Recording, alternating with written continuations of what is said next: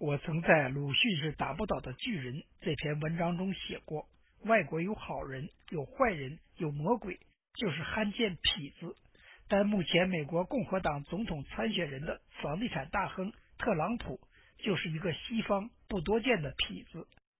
痞子，中国人最熟悉，痞子就是没有底线，没有准则，言论行为可以随机应变，我赢我赚，我的风头。才是他们追逐的最高目标。这种人在西方真是少见，虽然现在是日趋增加的趋向，所以大多数美国人根本不了解，也不懂得这类人的本质和危害。迄今为止，美国共和党已经进行了五次电视辩论，特朗普每次都在状况外，不仅对内政、外交等等议题都不知所云，而且傲慢无礼，随口的贬损主持人或其他参选人。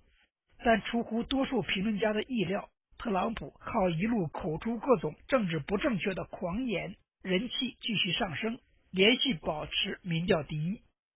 为什么美国保守派的选民容忍甚至为特朗普的言论叫好呢？原因主要有三点：第一个，对奥巴马政府的一系列政策严重不满，尤其是在移民问题、黑人问题和反恐问题上；第二个。对共和党政客对奥巴马政府的一路妥协不满。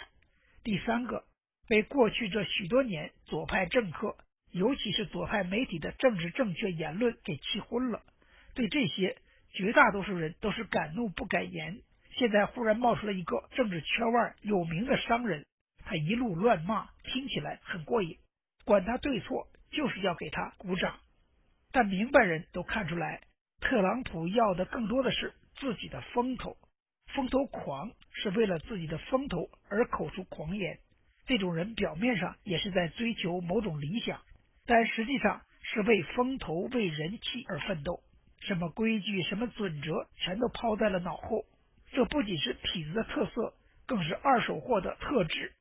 二手货是美国哲学家安兰德创造的表达，主要是指缺乏独立思考、人云亦云，尤其是。非常依附他人对自己的论断而生存者，人群的欢呼就是这类人的天堂。美国有保守派评论家认为，无论特朗普目前人气有多高，但如果他成为共和党总统的候选人，跟希拉里对阵的话，他会输给民主党。所以，民主党现在是巴不得特朗普能够成为对手，那他就成为民主党的大救星了。为什么？因为除了特朗普之外，其他任何一个共和党参选人，无论能力大小、个人魅力如何，都能打败希拉里。只有特朗普成了共和党总统候选人的话，可能被希拉里痛宰，把美国继续拖向社会主义灾难。所以，《华盛顿邮报》专栏作家乔治·魏友说：“还有什么令人厌恶的德性特朗普没有？从根本上来说，他是一个令人悲哀的人物。他的吹牛皮。”是他没有自信的证据，他极端的需要通过他人的认可来满足他的自我欣赏。他不断宣称自己多么有自信，恰恰展示了他的不自信。乔治·魏有预言，如果特朗普成为共和党的候选人，那恐怕到二零二零年，美国就不再有保守派的政党了。任何正向的事业都是靠君子绅士的领导完成的。近年共和党出的美国总统，无论是里根还是布什父子，无论他们出过多少错误，最起码他们都是绅士，更别提美国的建国先贤了。那是些令人肃然起敬的思想家、哲学家。奥巴马的当选已经是对传统美国价值的一次重挫。如果再来一个特朗普痞子总统，那真是美国难以承受之重。但我不相信会。美国总统大选的党内初选被各界关注，被称为“超级星期二”的十一个州的初选中，不出预料，希拉里和特朗普成为大赢家。很多人认为，未来可能是希拉里跟特朗普的两党对决。如果真是这种局面，无论从特朗普本人的品性，或者美国逐一的分配现状，从这两点来看。特朗普都会输给希拉里。首先，从品性来说，很多人讨厌特朗普，主要还不是政见，没多少人相信他空喊的政见，而是他的人品。在美国过去总统大选中，还从来没有有过一个参选人像特朗普这样离谱。在参选之前，特朗普就曾经辱骂某些女性是肥猪、狗、懒婆娘，让人恶心的动物。参选之后，被女主持人质问，他就不满，骂女主持人满身冒血，暗指月经期，心情不好。希拉里在电视辩论休息的时候，去厕所的时间长了点。因为距会场比较远，他就用粗鄙的言辞嘲讽，用月经期、更年期等等来侮辱女性，不仅离谱，而是下作，令一大批女性愤怒。在迄今十场的党内辩论和很多演讲中，观众可以看到，特朗普经常随口损人、出野流涕，念念不忘炫耀他的民调多高，一副趾高气扬状。他的台风和表情。很像当年那个傲慢的意大利的狂人墨索里尼。更令美国选民普遍愤怒的是，特朗普在被问到臭名昭著的种族主义三 K 党的前领导人杜克支持他时，他竟没有拒绝，反而用他不知道杜克是谁来敷衍。事后媒体查到，特朗普曾经五次谈论过杜克，当然他知道杜克是谁。在全国批评声浪下。特朗普不得不表示拒绝三 K 党的支持，但仍然狡辩说当时麦克风没带好，他没听清楚。事实是他听得非常清楚，因为他被问的时候还重复过杜克这个名字。从这件事儿也可以看出，特朗普根本不诚实。如果特朗普跟希拉里对决，到时候这些都被对手拿到桌面上，更会被媒体密集的报道。所以，特朗普会输给希拉里。另外，从美国人口的性别逐一的版图来看，特朗普的辱骂女性、贬损西医、激怒黑人和亚裔等等，都会导致他失掉大批少数族裔的选票，最后输给希拉里。西医现在占美国人口的百分之十八，黑人占百分之十二，亚裔百分之六，这三项加起来就是百分之三十六。奥巴马选总统的时候拿到了这三个族裔的多数选票。这一次，如果特朗普代表共和党，更会使西医和黑人倒向民主党。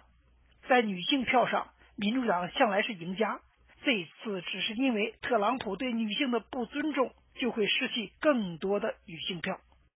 在这种情况下，很多共和党的有识之士呼吁必须阻止特朗普成为本党的候选人。目前，共和党的主要三名参选人之中，只有克鲁斯和卢比奥两个人退下了一个，从而形成一比一跟特朗普对决的局面，才能阻止特朗普。这种可能完全存在，因为在共和党支持者中，特朗普平均得票率才是百分之三十四点四，也就是说，有百分之六十五的共和党支持者不喜欢特朗普。那么，克鲁兹和卢比奥两个人哪个应该退选？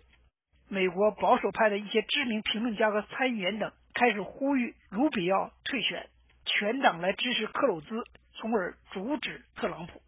去年三月，整整一年前，我在第一篇分析美国总统大选的文章中就预言并期待共和党应该是克鲁兹为政，和卢比奥搭档来击败希拉里。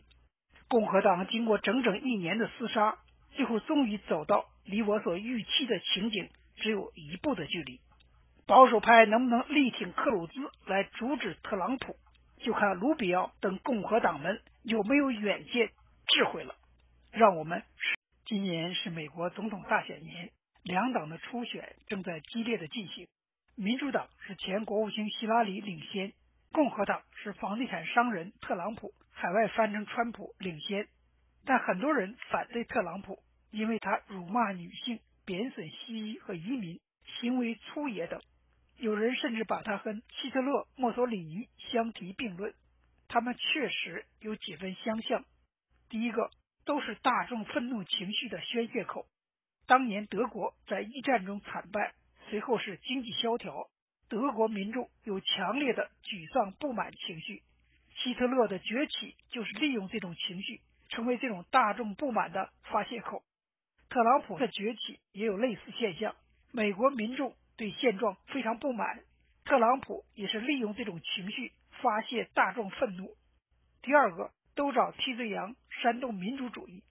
希特勒以反对犹太人、反犹排犹起家，特朗普崛起以反对非法移民，实质上也是一种排外的义和团思路。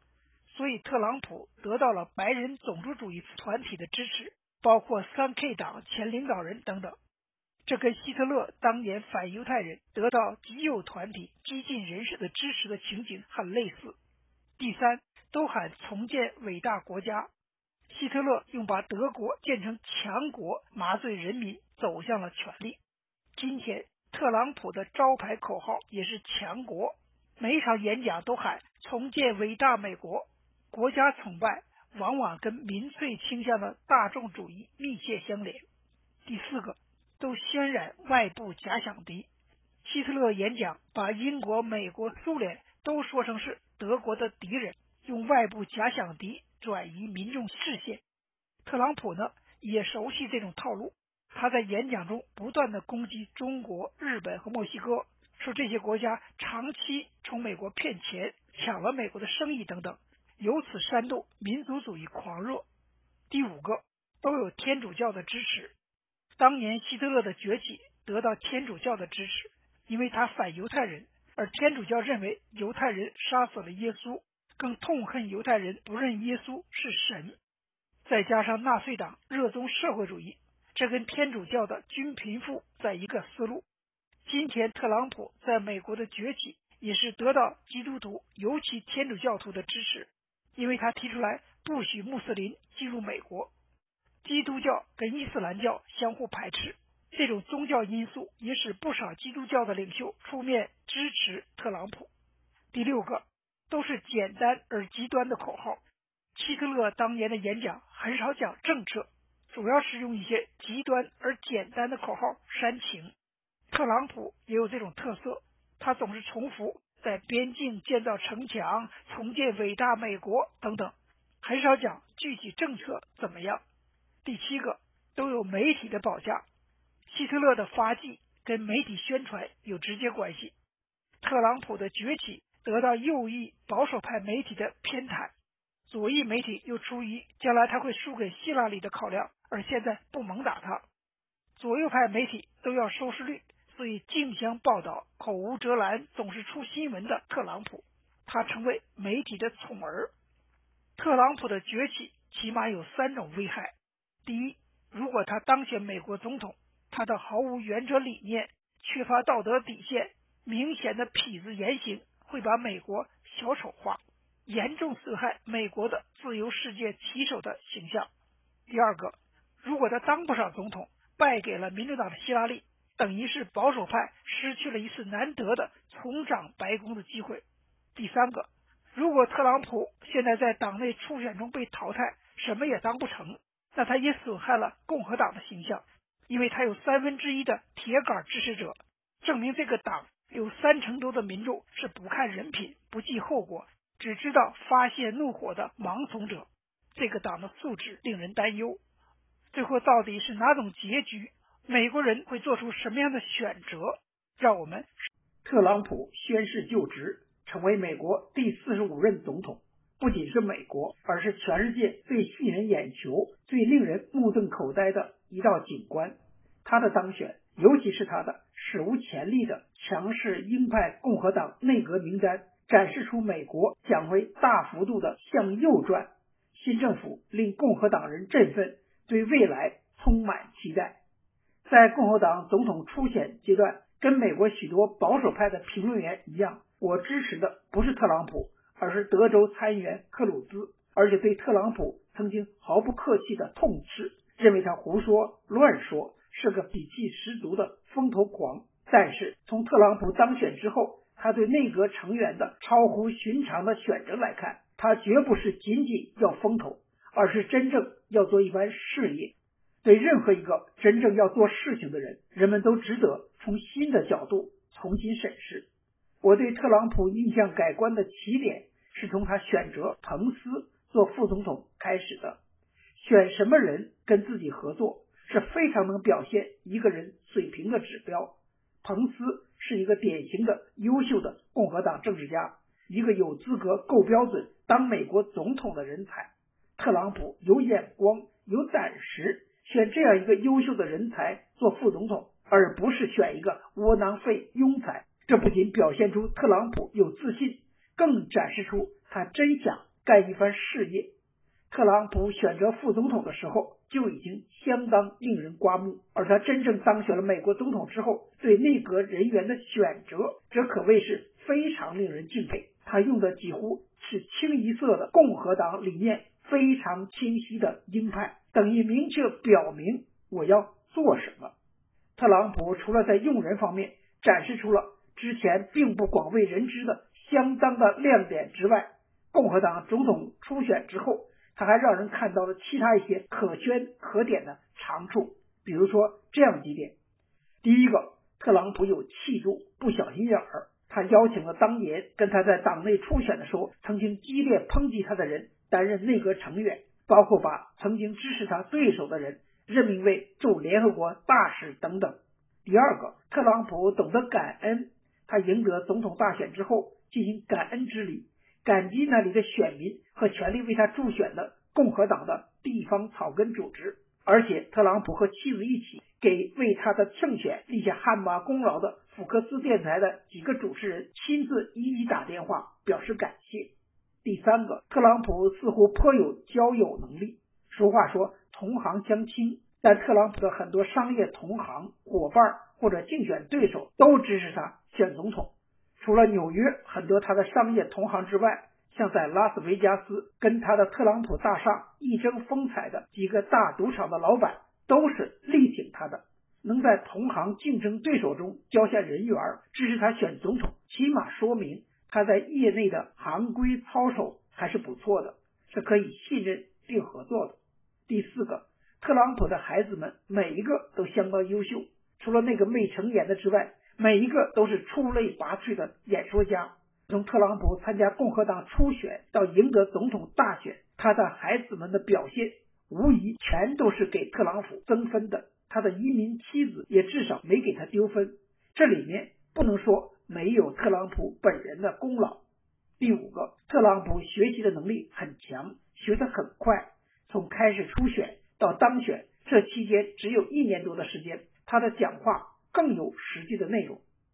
即使在当年我对特朗普最苛刻批评的文章里，我也明确说过，如果特朗普当选，他不会离谱，因为有国会还有第四权的媒体在监督他。事实上，自从成为共和党候选人之后，特朗普的言行就开始更像个总统的样子。从他的就职演说再次誓言他竞选期间的承诺来看，起码。他有做一个伟大总统的雄心。这次特朗普做美国总统，很多人感觉到了，连左翼的《华盛顿邮报》都承认，这可不仅仅是一次人们习以为常的美国的政党轮替，而是一个新时代的开始，就像里根时代，又不同于里根时代，所以人们充满期待。